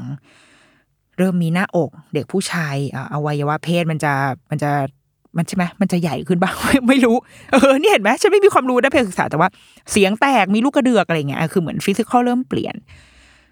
ถ้าจะสอนเรื่องเพศหรือว่าคุยกันเรื่องการเปลี่ยนความเปลี่ยนแปลงของร่างกาย ให้ใช้คนที่เป็นเพศเดียวกัน ลูกสาวให้คุยกับแม่ ลูกชายให้คุยกับพ่อ แต่ไม่ใช่ว่าคุณพ่อ หรือคุณแม่ก็ ignore ปัญหาของลูกลูกชายลูกที่ไม่ใช่เพศเราไปเลยนะ คือเขาอย่างในการ์ตูนเขาจะยกตัวอย่างเช่น โอเค คุณพ่อรับรู้แล้วว่าตอนนี้ลูกอะ เริ่มร่างกายเปลี่ยนไป แล้วก็เดี๋ยวอาจจะมีประจำเดือนคุณพ่อเป็นคนแรกที่ไปรับรู้ว่าลูกดันมีประจำเดือน สิ่งที่คุณพ่อทำคือเดินไปบอกคุณแม่ว่า เฮ้ย ลูกมีประจำเดือนแล้วนะ แม่ไปคุยกับลูกหน่อย นี่คือบทบาทที่คุณพ่อทำได้ แล้วก็คุณแม่ส่งตัวส่งคุณแม่ไปเป็นตัวแทน แล้วถ้าเป็นคุณพ่อเลี้ยงเดี่ยวล่ะ ไม่มีคุณแม่ล่ะทำยังไง ให้หาผู้ใหญ่ที่ที่เด็กไว้ใจที่เป็นเพศเดียวกัน เช่น อาจจะเป็นคุณย่า คุณป้า หรือว่าอ่าบางคนอาจจะสนิทกับพี่ที่ออฟฟิศของพ่อก็ได้ หรืออาจจะเป็นคุณครูที่โรงเรียนขอความช่วยเหลือจากคุณครูที่โรงเรียนที่เป็นเพศเดียวกันได้เช่นกัน เพราะว่าเขาจะมีความสบายใจที่ได้เล่า มากกว่าการคุยกับคนที่เป็นเพศตรงข้าม เออนนี้เป็นเรื่องที่น่าสนใจ ส่วนอีกประเด็นคือบอกว่าถ้ามีพี่น้องที่เป็นคนละเพศล่ะ เราจะสอนยังไง เขาบอกว่าถ้าถ้ายังเด็กอยู่ แล้วเจ้าตัวไม่ได้รู้สึก คือถ้าถ้าเด็กถึงขั้นบอกว่าโอ๊ยแม่ อันนี้ขอคุยแบบส่วนตัวนะ ไม่เอานะ ไม่อยากให้พี่รู้ไม่อยากให้น้องรู้ ถ้าเขาส่วนตัวเขาไม่ได้รู้สึกอะไรให้สอนไปพร้อมกันได้เลย เพราะว่ามันก็ทำให้เขารับรู้เหมือนกันว่าแต่ละเพศ มีปัญหาอะไรบ้าง มันมีข้อจำกัดหรือว่ากำลังเผชิญอะไรอยู่ เขาก็จะได้เอมพัตตีพี่น้องของเขาเองอะ่ะ เออ มันก็เป็นมันมันก็เป็นโอกาสในการที่เด็กจะได้เรียนรู้ แต่บนพื้นฐานที่ว่าเด็กต้องคอนเซนต์ก่อนนะ คือเด็กต้องยินยอมก่อนว่าโอเค เรื่องนี้เราคุยกับพี่น้องของเราได้ สิ่งที่อ่าอันที่สำหรับเด็กเล็กก่อนเนาะคือคืออยากจะไปที่เด็กเล็กเยอะๆ เพราะว่ารายการเราส่วนใหญ่จะเป็นเด็กเล็ก สิ่งที่ใกล้ตัวเด็กๆ ที่สุดที่สามารถเริ่มต้นได้ก็คือการดูแลอวัยวะเพศของตัวเอง คือนอกเหนือจากไอ้สี่จุดสำคัญที่เป็นพื้นที่ส่วนตัวที่ว่าแล้วอะค่ะ คือมันจะมีคำถามคำถามเนี้ย เคยเคยได้รับคำถามมาตอนตอนประชุมผู้ปกครอง แล้วก็คุณพ่อคุณแม่ก็ถามเหมือนกันว่า เอ๊ะเราเลิกอาบน้ำกับลูกได้เมื่อไหร่ เพราะตอนนี้ลูกก็อายุสี่ห้าขวบแล้ว บางทีคุณพ่ออาบน้ำกับลูก แล้วมันยังโอเคอยู่ไหมในหนังสือเล่มนี้ก็มีการพูดถึงเรื่องนี้เหมือนกันค่ะ คือ เขาบอกว่า คือถึงตอนเด็ก ๆ มันจะมันยังมันมันก็ได้แหละ แต่ว่าถ้าเรารู้ตัวหรือเราเริ่มรู้สึกว่า เออ มันไม่สบายใจแล้ว เลิกก็ดี เพราะว่าอย่างที่บอกมันเป็นเรื่องของพื้นที่ส่วนตัวเนาะนอกจากพื้นที่ส่วนของลูกมันก็เป็นพื้นที่ส่วนตัวของเราด้วย คือเราก็มีมีหน้าอก มีอวัยวะเพศมีอะไรของเราเหมือนกัน ดังนั้นอ๋อมันคือพื้นที่ส่วนตัวของกันและกันนะคะ บวกกับเวลาอาบน้ำให้ลูก แต่ก่อนเราก็คือเป็นคนรักษาความสะอาดทุกอย่างให้ลูกใช่ไหมคะ เพราะว่าเขายังไม่สามารถช่วยเหลือตัวเองได้ แต่ว่าตอนนี้พอเขาเริ่มโตแล้วสามขวบสี่ขวบเนี่ยเขามีศักยภาพในการดูแลตัวเอง เราสามารถสอนเขาได้ ดังนั้นเราสามารถมอบหมายให้เขาเป็นคนดูแลอวัยวะเพศของตัวเองได้ คือการฝึกให้เขาล้างอย่างสะอาด ล้างให้ถูกวิธี หรืออย่างเช่น เด็กผู้หญิงเวลาเข้าห้องน้ำให้เช็ดก้นจากข้างหน้า รูดไปข้างหลัง ซึ่งบางทีอะเราอะไม่ได้ถูกสอนมาแบบนี้เราบางทีก็เช็ดข้างหลังขึ้นมาข้างหน้าบ้างอะไรเงี้ยซึ่งมันก็จะส่งผลต่อสุขอนามัย สุขภาพจิ๋มของเรา หรือเด็กผู้ชาย ก็ต้องฝึกให้เขาล้างจูให้สะอาด การรูดหนังหุ้มปลายออกมา แล้วก็ล้างล้างเสร็จแล้วก็รูดปิด หรือเวลาฉี่อะไรอย่างเงี้ยเวลาฉี่ปุ๊บอะต้องทำการล้างนะเราเราไม่แน่ใจว่าห้องน้ำผู้ชายมันล้างได้หรือเปล่านะแต่ว่า อาจจะหนึ่งวันครั้งก็ได้เนาะตอนตอนเย็นกลับบ้านมาอาบน้ำอย่างเงี้ยค่ะ ให้รูดออกมาขัดล้างให้สะอาด แล้วก็ปิดมันกลับเข้าไป เป็นคนดูแลอวัยวะเพศของตัวเอง คือหลังจากคุยกับคุณครูวันนั้นอะคือเราก็พยายามแบบรักษาระยะห่างเหมือนกัน แล้วก็อย่างตอนเนี้ยเราก็จะมอบหมายคือเวลาอาบน้ำอะค่ะคือเรายังเข้าไปอาบน้ำกับเขาอยู่ แต่ว่าถ้าเป็นความสะอาดพื้นฐานยังสระผมอะไรยังช่วยสระผมให้ เพราะว่ามันยากเนาะมันต้องแบบ ต้องหลับตาต้องขยี้อะไรเงี้ยสระผมให้ แต่ว่าพอเป็นเนื้อตัวเขาอะเราจะให้เขาทำทำเอ่อทำเอง ถูเอง ถูแขนถูขาแล้วเราก็จะแบบกำชับว่าอ่าทำถูถูจิมด้วยนะ ให้เขาให้เขาได้เป็นคนแบบสัมผัสกับมันเองอะเราจะพยายามเลี่ยง นอกจากว่าเขาขอความช่วยเหลือแบบอ่าคุณแม่ช่วยหน่อยอ่าโอเคได้ คุณแม่ช่วยได้ แต่ว่าพื้นฐานแล้วเขาควรจะต้องสามารถดูแลความสะอาดตรงเนี้ยได้เองได้ด้วยตัวเอง เด็กไม่ว่าจะเป็นเด็กผู้ชายหรือเด็กผู้หญิง ก็เช่นกันนะคะ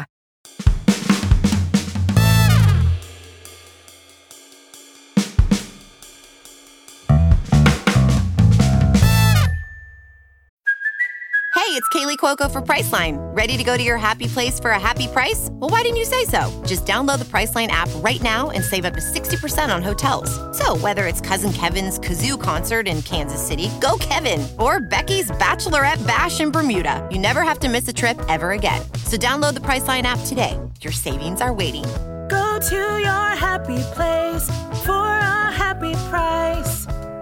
Go to your happy price, Priceline.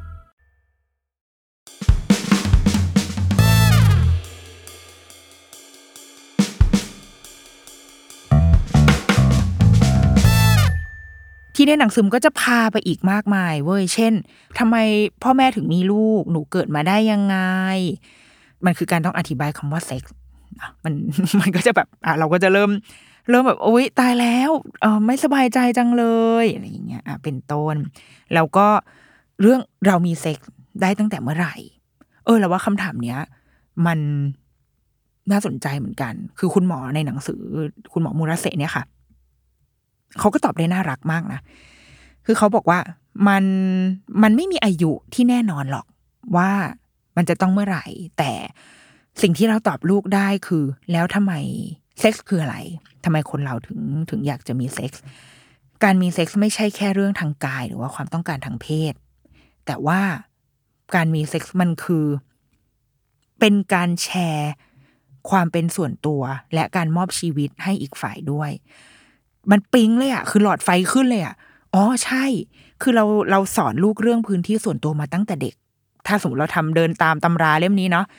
เราคุยกับลูกว่าพื้นที่ส่วนตัวของหนูคือเหล่านี้สี่อันนะ ปาก หน้าอกอวัยวะเพศแล้วก็ก้น ทั้งหมดนี้เราไม่ให้ใครมา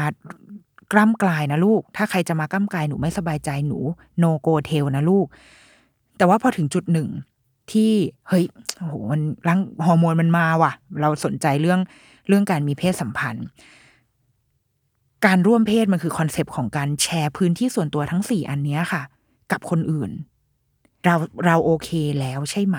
ที่จะให้คนอื่น เข้ามาแบ่งพื้นที่ส่วนตัวเนี้ยกับเราด้วย เออแล้วว่า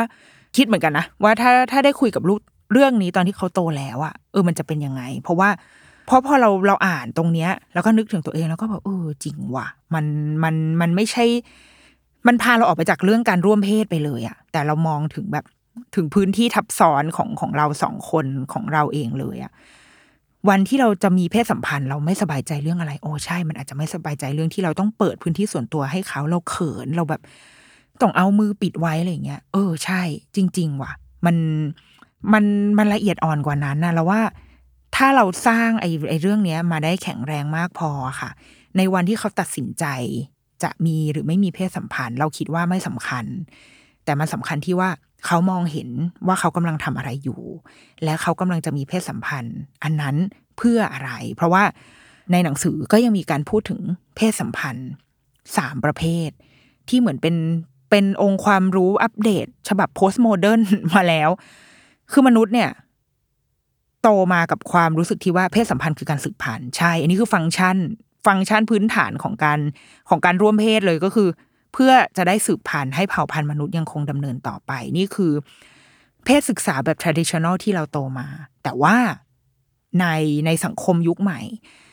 มันมีอีกสองอันงอกขึ้นมาด้วยหนึ่งคือเพื่อสืบพันธุ์เนาะสองคือเพื่อความสุขทั้งกายและใจเฮ้ยอันนี้เป็นสิ่งที่เรา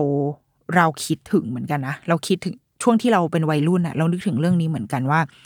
คือเราโตมาด้วยมิติของการพูดเรื่องเพศสัมพันธ์ที่ว่าเดี๋ยวเสียความบริสุทธิ์อะคือเราต้องเก็บ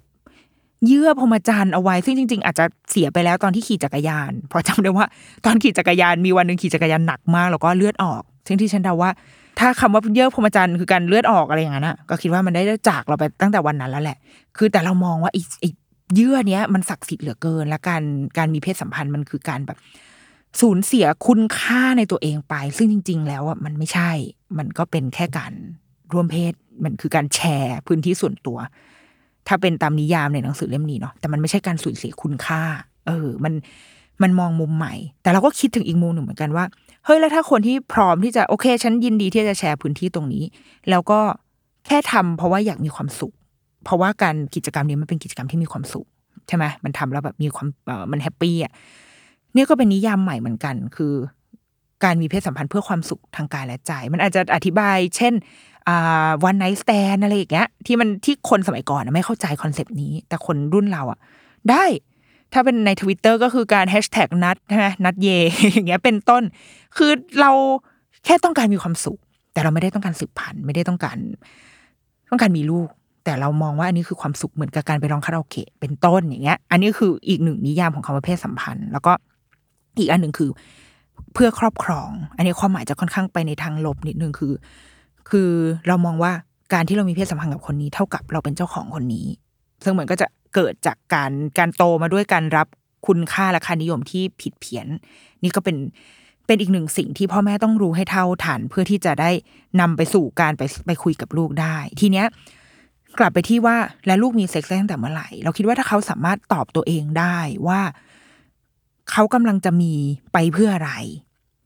และเขาคือสมมติเขาต้องการความสุข ใช่ฉันต้องการความสุข แต่ไม่ได้อยากมีลูกใช่ไหม โอเค ถ้าไม่อยากมีลูกงันป้องกันตัวเอง และทำแล้วจะไม่รู้สึกเสียใจใช่ไหม ที่มีคนมารุกล้ำพื้นที่ส่วนตัวของตัวเองทำแล้วจะไม่รู้สึกว่าฉันสูญเสียคุณค่าในตัวเองไปใช่ไหม ถ้าทั้งหมดนั้น เขาตอบโจทย์อะไรพวกนี้ได้ เราคิดว่างั้นก็ทำได้งั้นก็ เขาก็จะต้องเติบโตอะคือเขาจะต้องเรียนรู้ว่าแล้วสุดท้ายอะคนที่คนที่จะอยู่เคียงข้างเขาอะค่ะ เป็นสิ่งที่หนังสือพูดย้ำแล้วย้ำอีกนะคืออ่านแล้วยังไงก็จะต้องได้ keyword เนี้ยคือ ไม่ว่าจะเกิดอะไรขึ้นก็ตาม ถึงลูกจะเลือกทางที่ผิด คนที่อยู่เคียงข้างลูกและผลลัพธ์ที่เขาได้รับมานั้น คือพ่อแม่ เราต่อว่าได้นะ คือเราเราเราให้บทเรียนได้เราต่อว่าเรื่องพฤติกรรมหรือ การตัดสินใจในวันนั้นได้ อาจจะบอกว่าโอเค เราอาจจะอาจจะพลาดไปที่ไม่ได้ป้องกันเนาะที่เราไม่ได้ป้องกัน ไม่ได้คุมกำเนิดให้ดี โอเค มันพลาดไปแล้วลูก แต่ว่าโอเค หลังจากนี้จะยังไงต่อ แม่อยู่นี่เดี๋ยวแม่ช่วยเรามาช่วยกันคิดแก้ปัญหา พ่อแม่ต่อว่าพฤติกรรมหรือการตัดสินใจในวันนั้นได้ แต่ไม่ไม่ได้ตัดสินว่าลูกเป็นคนล้มเหลว หรือลูกเป็นคนผิด ไม่ได้กระทบกระเทือนตัวตนของเขา ตัวตนของเขายังอยู่ แค่การตัดสินใจของเขาในวันนั้น มันผิดเฉยๆอันนี้คือสิ่งสำคัญมากๆที่ นี่คือสิ่งที่หนังสือบอกนะพ่อแม่จะต้องต้องทำให้ได้อะเพื่อที่ความสัมพันธ์ของเราอะเราจะยังเป็นคนที่เขาอยากเล่าเรื่องให้ฟังอยู่ และเราก็จะเป็นคนอยู่รับฟังเขาเสมอ เป็นสิ่งที่เราต้องทำให้ได้ต้องฝึกฝนจริง ๆ ก็คือทำเป็นคิดเป็นกรรมกรรมไปอะถ้าเขาทำ การกระทำครั้งหนึ่งไม่ดีได้ ให้บทเรียนสอนได้ แต่ไม่ทำลายตัวตนเขา ตัวตนเขาคือเขาเป็นคนแบบนี้ ถ้าลูกมีคุณค่าหนูหนูถือคุณค่าตัวเองแบบนี้หนูยังเป็นคนแบบนี้อยู่ลูก หนูแค่ตัดสินใจพลาดในวันนั้น ไม่เป็นไร เรามาช่วยกันรับ consequence ที่เกิดขึ้น นี่คือสิ่งที่พ่อแม่ทำได้ แล้วก็นอกเนี้ย นอกจากนี้ค่ะวันนี้เนื้อหาเยอะมากเลยเนาะอัดแน่นยืดยาว แต่ว่ายังมีเรื่องอีกมากมายที่อยากให้อ่านแล้วก็ บทท้ายๆมันจะเป็นเรื่องอเรื่องที่อยากให้พ่อแม่เข้าใจ เหมือนเป็นเรื่องเพศในโลกยุคใหม่ เช่น เรื่องการช่วยตัวเองเออการช่วยตัวเองเนี่ยเขาก็เล่าเอาไว้ได้อย่างดีนะ ว่าเราคุยกับลูกเรื่องนี้ได้ และจริง ๆ เราสอนให้เขาทำก็ยังได้ด้วยซ้ำเพราะว่ามันคือการควบคุมอารมณ์ทางเพศด้วยตัวเอง เป็นการแก้ไขปัญหาเอง รักตัวเองและพึ่งตัวเอง ในหนังสือเล่มนี้เขาบอกว่าเขาไม่อยากใช้คำว่า masturbation แต่เขาใช้คำว่า self pleasure คือการทำให้ตัวเองอะมีความสุข ในที่เนี้ยคือลูกจะทำมันมันมีประโยคหนึ่งที่จะว่าตลกก็ตลกนะ แต่ว่าเอ้ยมันก็จริงเว้ยคือเขาบอกว่า ในการช่วยตัวเองเนี่ยมีหลักการง่ายๆ แค่สองข้อหนึ่งคือให้ทำในที่ที่ไม่มีคนเห็น และสองคือไม่ใช้ความรุนแรง ถ้าสามารถรักษากฎสองข้อนี้ไว้ได้ จะทำกี่ครั้งต่อวันก็ได้ทำไปเลย ถ้าคิดว่าทำแล้วไม่เดือดไม่เดือดร้อนใคร แล้วก็ ไม่มีใครเห็นแล้วไม่ได้เสียแบบคือสมมติวันนี้มีการบ้านที่จะต้องส่ง แต่ว่า โห ไม่ได้ทำกันบ้านเลย เพราะว่าช่วยตัวเองไม่หยุดก็ไม่ได้เหมือนกัน คือเราต้องรับผิดชอบตัวเองให้ได้ ถ้ายังสามารถรับผิดชอบตัวเองได้ทำไปเลย เพราะว่ามันเป็นเรื่องที่น่าจะน่าชื่นชมออกที่คนคนหนึ่งสามารถเผชิญหน้า และมีความสุขกับความรู้สึกทางเพศของตัวเองได้หนึ่งคือเรายอมรับได้ว่าเรามีอารมณ์ทางเพศ และเรารู้ว่าเราจะจัดการกับมันยังไง โดยที่ไม่ต้องไปรุกล้ำพื้นที่ส่วนตัวของคนอื่น เราจัดการกับอารมณ์ทางเพศของเรา ช่วยตัวเองไปเลยอย่างเงี้ยเป็นสิ่งที่พ่อแม่ที่โตมาในรุ่นรุ่นเรา หรือว่าคนก่อนหน้าเราอะ ต้องกล้าหาญมากนะ ที่จะยอมรับอะไรแบบนี้ได้อะ ใช่ไหมเพราะว่าเราโตมาแบบโอ้ช่วยตัวเองนี่คือเป็นเรื่องน่าอาย เอาว่าหนังอย่างอเมริกันพาย เราโตมากับหนังอเมริกันพายเนาะอีพระเอกที่แบบมันนางช่วยตัวเองเอาพายมาช่วยตัวเองหรือว่ากำลังแบบใช้ถุงเท้าอะไรเงี้ยพอพ่อมาก็คือต้องปิดต้องโยนทุกอย่างเก็บทุกอย่างซ่อนอะ มันควรที่จะเป็นพื้นที่ส่วนตัวได้แล้วหนึ่งคืออีพ่อก็ทะเลอทะลาเข้ามาในห้อง คือถ้าถ้าพ่อแม่เห็นพื้นที่ส่วนตัวของลูก เราก็จะไม่เข้าไปรบกวนเขา เราก็ต้องเคารพเหมือนกันว่า โอเค ลูกช่วยช่วยตัวเองได้เว้ยไม่เป็นไร ดีกว่ามันไปทำอย่างอื่น ถ้าเราสามารถยอมรับตรงนี้ได้แล้วเคารพพื้นที่ของเขาได้อะค่ะ เอ๊ะเราว่ามันก็จะมีความสุขดีนะ หรือแม้กระทั่งเรื่องเพศหลากหลาย ก็น่าสนใจทีเดียวเพราะว่าในสองในในสังคมญี่ปุ่นอาจจะไม่ได้ เปิดรับมากเท่าบ้านเราด้วยนะ แต่ว่าบ้านเราเปิดรับก็จริง แต่อาจจะยังมีความเข้าใจคลาดเคลื่อนในบางเรื่อง ก็มีได้คุยเรื่องเพศไปแล้วเนาะในอีพีทิปว่าด้วยของเล่นแต่ว่าอย่างในอย่างในเล่มนี้ค่ะ เขาก็จะอธิบายเรื่องเพศที่หลากหลายได้อย่างค่อนข้างเข้าใจง่ายโดยใช้วิทยาศาสตร์เข้ามาคุย คืออย่างเช่นนะ คือเขาบอกว่าเพศเนี่ยอวัยวะเพศมันถูกสร้างผ่านเซลล์อยู่แล้วถูกไหมมันเป็นวิทยาศาสตร์อะ แบ่งเซลล์อะไรกันมาโครโมโซม X Y ใดๆสร้างอวัยวะเพศมาเพื่อบอกว่าคนนี้ถืออวัยวะเพศชาย คนนี้ถืออวัยวะเพศหญิง แต่ว่ามันยังมีมิติของสมอง คือสมองสร้างความเป็นเพศ ซึ่งมันจะทำในช่วงการตั้งครรภ์ครึ่งหลัง ถ้าเสว่าก็ประมาณยี่สิบสัปดาห์ไปแล้วอะสมองจะเริ่มจะเริ่มพัฒนาเรื่องเพศละว่ามีแนวโน้มไปในทางไหน ซึ่งมันจะไปตอบโจทย์ที่ว่าเฮ้ยจริง ๆ การการ เพศเนี่ยการที่คนเราไม่ได้มีความรู้สึกไปในทางเดียวกับอวัยวะเพศที่เรามีอะมันไม่ใช่เรื่องของจิตใจ ไม่ใช่โรค ไม่ใช่การป่วย มันมียุคหนึ่งเนาะที่สังคมเราเข้าใจว่ามันคือการป่วย แต่จริงแล้วมันเป็นวิทยาศาสตร์มันคือมันคือกลไกของสมองที่เกิดขึ้นได้ เนี่ยไอไอหลักการอันเนี้ยมันมาช่วยทำให้เข้าใจได้ชัดเจนทีเดียว แล้วก็ยังมีการพูดถึงเพศทางกาย เพศทางใจ การรับรู้ทางเพศ แล้วก็รวมถึงบทบาททางเพศด้วย ซึ่ง โอ้มันละเอียดมาก ถ้าขยายเรื่องนี้ก็คือไปได้เป็นได้เป็นอีกหนึ่งอีพีแต่คิดว่าเออเหมือนอย่างที่คราวที่เราติดค้างไว้นะว่าอยากหาคนมาพูดคุย เดี๋ยวไว้จะยังตอนนี้ยังหาไม่ได้ แต่เดี๋ยวจะเเก็บไว้เป็นการบ้านของตัวเองนะคะ นี่แหละทั้งหมดเนี้ยคือเนื้อหาที่อัดแน่นมากๆ นี่คือยกตัวอย่างมาแบบ ดึงมาส่วนหนึ่งนะ แต่ว่ายังมีอัธรสอีกมากมาย แล้วก็เราคิดว่ามันเป็นคู่มือที่ ที่ถือติดบ้านไว้ได้ อย่างเราตอนเนี้ย ลูกอยู่ในวัยสี่ขวบ เราก็จะรับรู้ได้ถึงจุดหนึ่ง แล้วก็เป็นการมโนเอาว่าโอเค ถ้าลูกวัยรุ่นเขาจะเป็นยังไงนะ แต่ว่าเดี๋ยวพอ เดี๋ยวพอลูกอยู่ประถมอะมันคงมีอะไรที่ท้าทายเรา แล้วเราก็สามารถเปิดหนังสือแบบนั่งอ่านไปกับมันไปเรื่อย ๆ ได้ วางเอาไว้ให้ลูกอ่านก็ยังได้เหมือนกันเป็นหนังสือที่อยู่กับเราได้นานค่ะอ๋อลืมไป มีหนึ่งเรื่องที่อยากแชร์เหมือนกันโอ้ไม่เอาดีกว่า ไม่เอาละเดี๋ยวไว้ไว้ถ้ามีรอบหน้าแล้วกันเนาะโอเค สุดท้ายอะค่ะ เมื่ออ่านหนังสือเล่มนี้จบอะเราเราคิดว่าความสำคัญของมันคือ พ่อแม่เนี่ย มันคือบทบาทของเราโดยที่หลีกเลี่ยงไม่ได้ละเช่นเดียวกับการ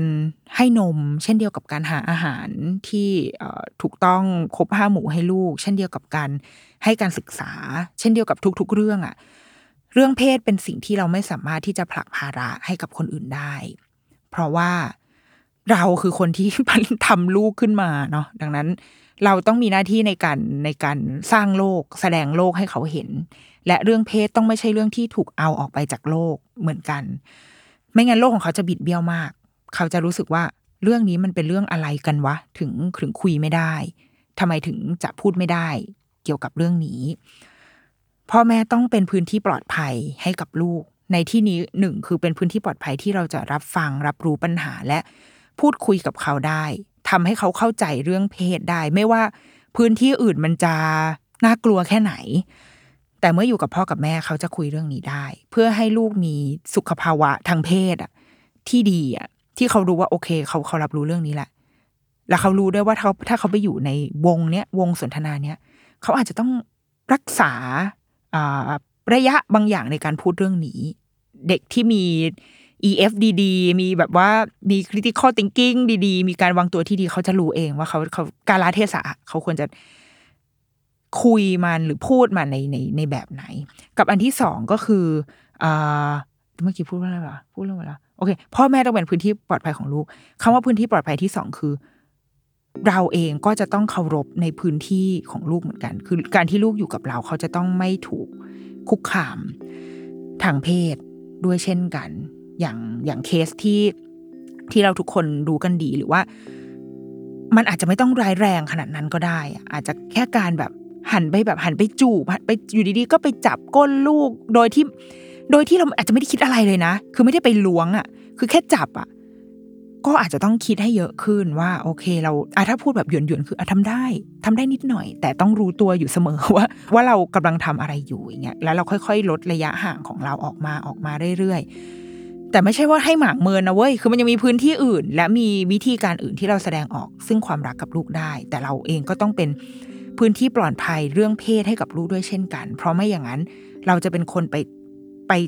สร้างความเข้าใจที่ผิด ให้กับลูก แล้วมันอาจจะส่งผลไปสร้างปัญหาให้กับลูกในอนาคตได้ อย่างเช่น การความเข้าใจที่ว่าถ้าทำแบบนี้ แสดงว่ารัก การกอดจูบรูปคลำแบบนี้ แสดงว่ารัก งั้นถ้าเกิดเขาไปเจอ ในอนาคตมีแฟนมาขอทำแบบนี้อ๋อได้มันมันคือการแสดงออกแสดงออกถึงความรักไง เหมือนที่พ่อก็เคยทำกับเรา แบบเนี้ยมันมันอาจจะน่าสงสารนิดหนึ่ง ดังนั้น พ่อแม่